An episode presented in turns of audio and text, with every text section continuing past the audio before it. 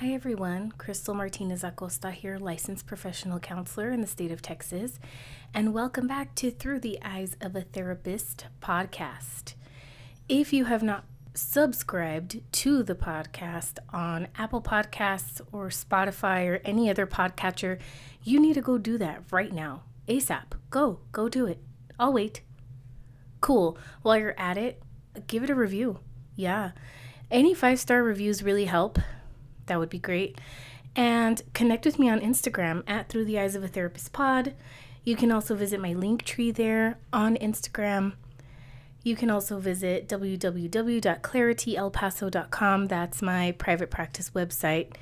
If you want to book therapy with me or want to hire me for trainings or retreats or workshops or want to learn a little bit more about my services. Yikes, my voice has still not come back after being sick about a month ago. Anyway, today we're going to talk about mom guilt. Why? Because uh, such is my life.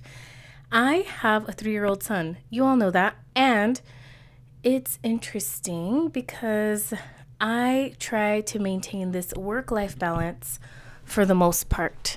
It's difficult to run a private practice, be an entrepreneur, be a mom at the same time. As I am currently recording this podcast, I'm letting my dog inside the room because she was crying outside of the door.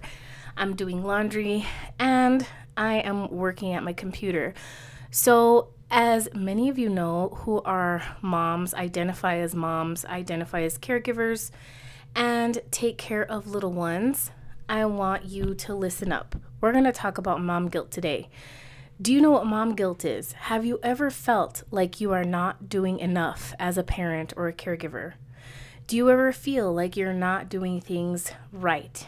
Do you feel like you're messing up your kids because of decisions that you're making about work, about their education, about letting them watch YouTube, or maybe not feeding them the right amount of vegetables when all they want to eat is chocolate milk and fries? Yeah, mom guilt, right? I think we're all trying the best we can as moms. And let me just tell you, I would say that you're probably not messing up your kids. Now, granted, there are a few exceptions abuse, neglect, right? Emotional neglect, verbal abuse, things like that are definitely not acceptable. Child abuse is child abuse, no matter what. There's a lot of messages that we get about attachment and parenting and all kinds of stuff. But remember that kids are kids, child abuse is child abuse. The types of cases that I've seen in my life as a therapist, corporal punishment is a big no no. That is something that I will not ascribe to ever and I don't believe in.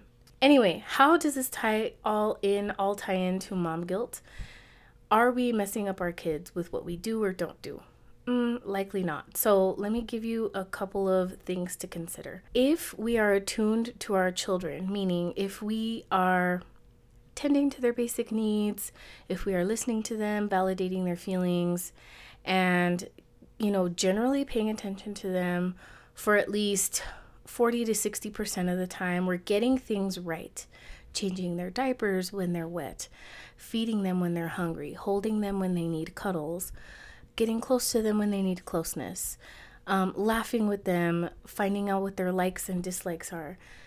40 to 60% of the time. And we do that consistently on a constant, consistent basis.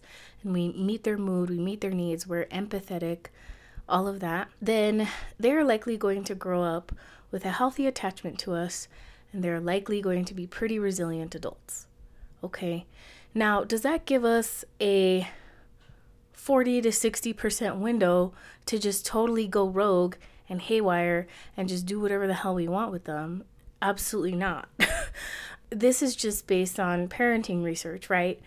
To build a healthy attachment, meaning, um, I don't like to use the word bond because that doesn't quite capture it, but most people understand that term. Bond um, relationship connection with your child increases when you are more attuned to them and attend to their needs as much as possible. Mom guilt, I think, comes from the ideal of attachment parenting and how much we should be doing for our kids. if we need to be attuned to them 100% of the time. That within itself is just impossible, right? So let me just give you a little example. In my case, when I was pregnant with my child, I gave birth to him. I had to go from this really almost like masculine sort of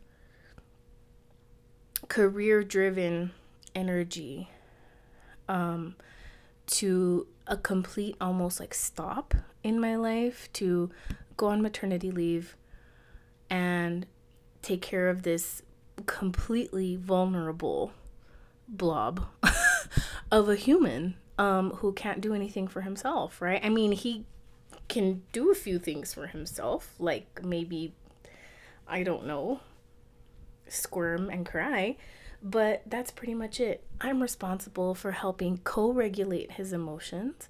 I'm responsible for co regulating his temperature with skin to skin touch. I'm responsible for feeding him, whether that's breastfeeding or bottle feeding. I am responsible for changing his diapers. I am responsible for keeping him clean.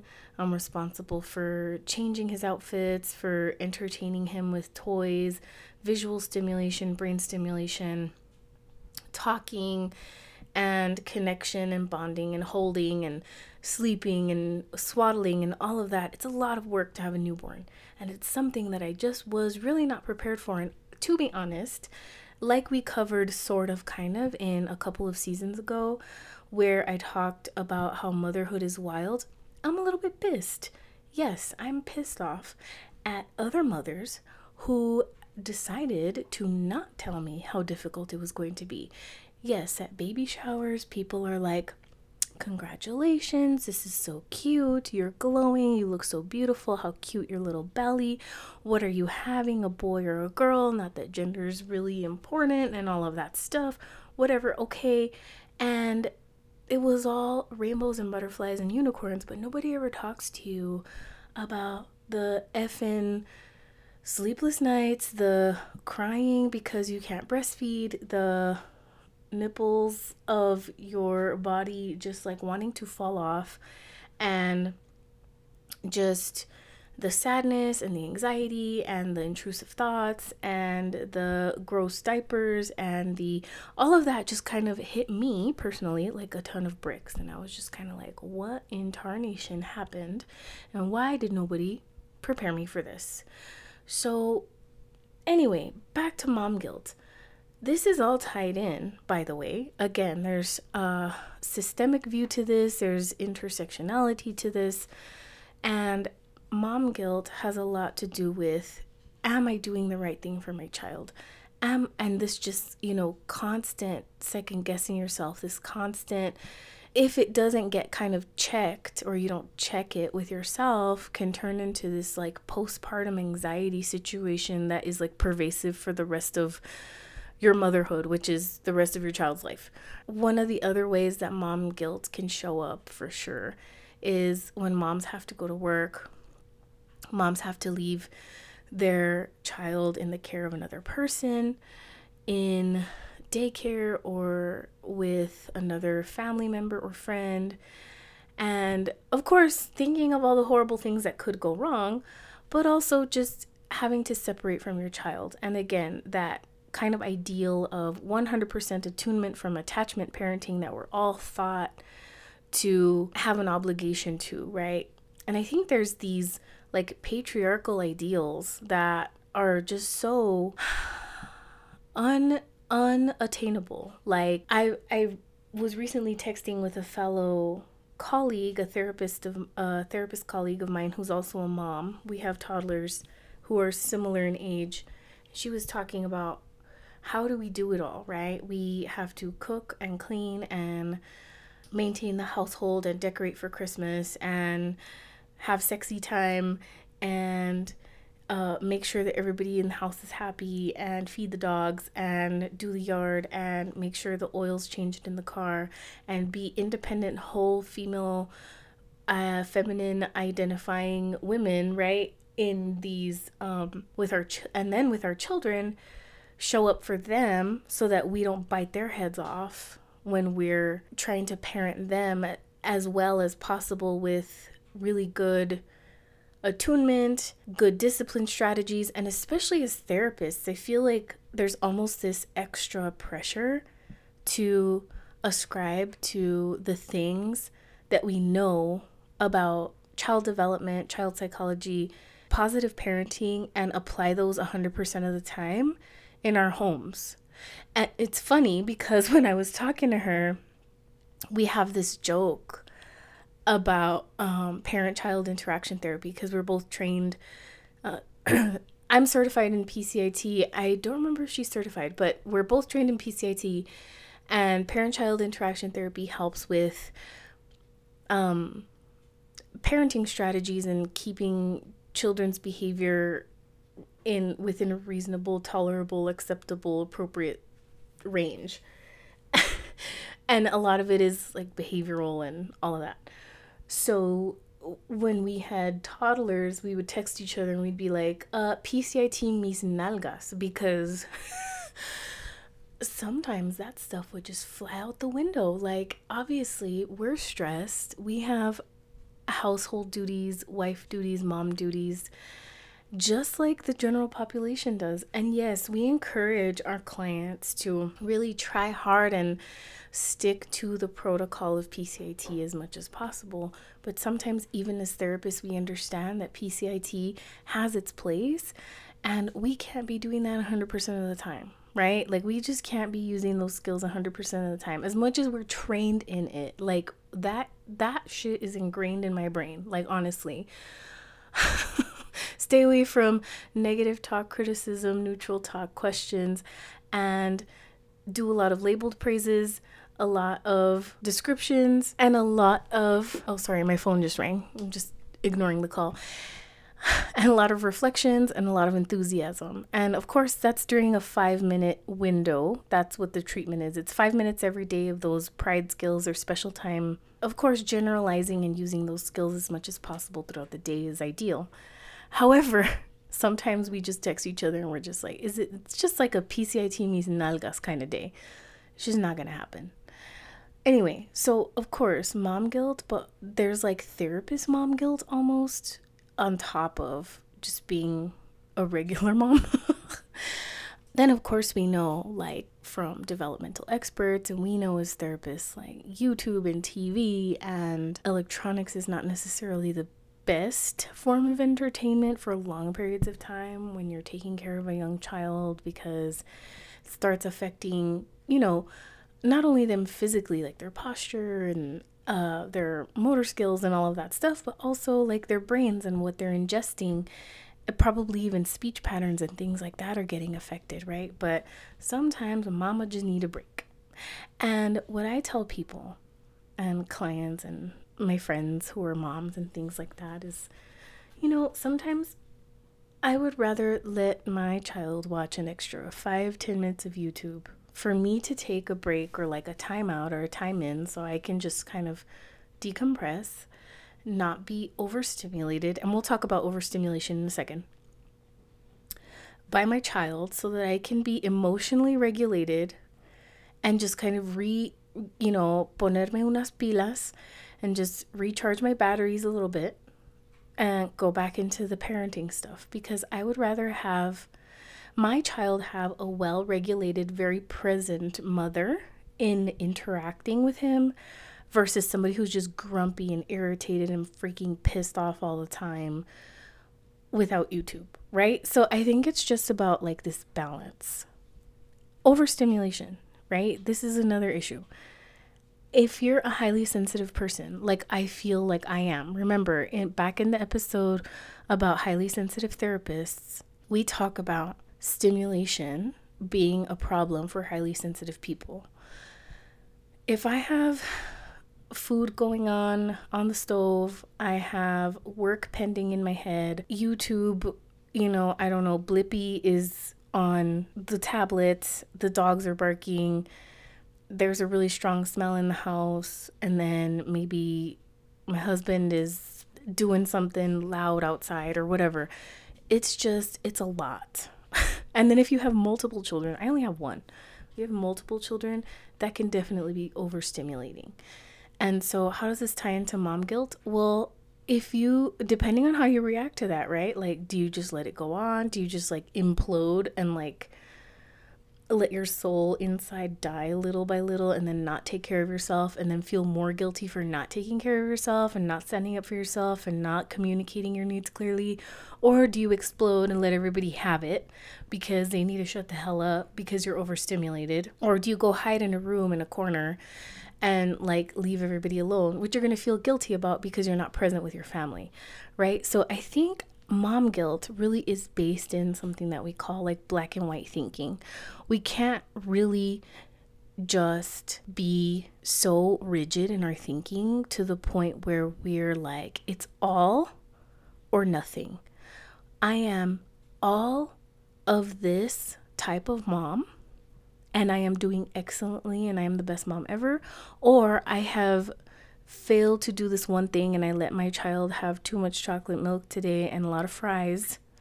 And so I am nothing, right? I, I have failed as a mom or a parent. I would say stay away from the black and white thinking. It's something that I continually work on as well. Does it mean that I'm a bad mom, that I let him have an extra fry? No. What are some other ways that I'm a good mom? Okay, here's a list, right? I'm just kind of making that list in your head. So I think we're all doing the best we can. I think that there are other systemic factors the patriarchy, the economy, there's society, of course, expectations for moms, and all kinds of other things that are influencing motherhood, which are not fair.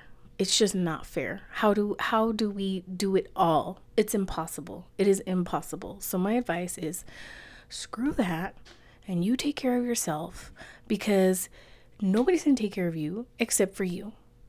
And build yourself a community around you. Just like I have my friend that I can text, PCIT mis nalgas, that person is part of my mom community. I can reach out to my sister and ask her, hey, is it okay to take my kid to school today because he has boogers? That person is part of my mom community. I can call my mom or my mother in law and be like, hey, can you watch my child because I need to make some extra money today? That person, those people are a part of my mom community. So think about also as well, and I understand I'm very privileged to have these connections in my life. And it has not been easy to make these connections. I'm very like introverted, but I'm thankful that they exist and these people are unconditional, uh, unconditionally love me, and I appreciate that. And they they love my son too as well. And so I think that's a huge part of it. Um, so think about those connections in your life and finding community resources that are helpful. in order for me to take a break sometimes, I have to take him to like his auntie's house, or sometimes I will uh, take him to the library and we'll do library book time. And that way, we're both enjoying an activity together, but there's that kind of like buffer where there's everybody else enjoying the activity with us. And it's something that's free and low cost, right? Or we can go to the park and he can practice his social skills and his talking with other kids. And I think these things if they make you feel well and they are within reason, you're not neglecting or abusing anybody, yourself or your child, and they are within reason of your means and in your community, in your circle, and these connections and these things you've created for yourself, you've created for yourself, then I think you should use them. Use your resources so that you can be a happy, healthy mom because that is really what a child needs. And remember, they only need it for 40 to 60% of the time. You don't have to be super mom 100% of the time. They're going to be fine. Your kids are going to turn out fine. Everything's going to be fine. So if you're a mom listening to this, if you're a therapist mom listening to this, I hear you. Write to me.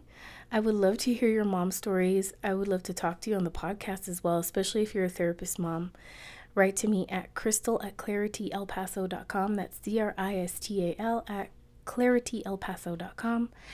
Or you can go to the website and click on the Contact Cristal page. And that is it. That's all I want to talk about. Just vent a little bit about mom guilt and therapist mom guilt. Again, follow me on Instagram at Through the Eyes of a Therapist. And I have a new series on TikTok that I think you will like called Makeup and Mental Health. So please find me on TikTok. Cristal Acosta. I will catch you all later. Thank you for listening to Through the Eyes of a Therapist podcast. See you soon.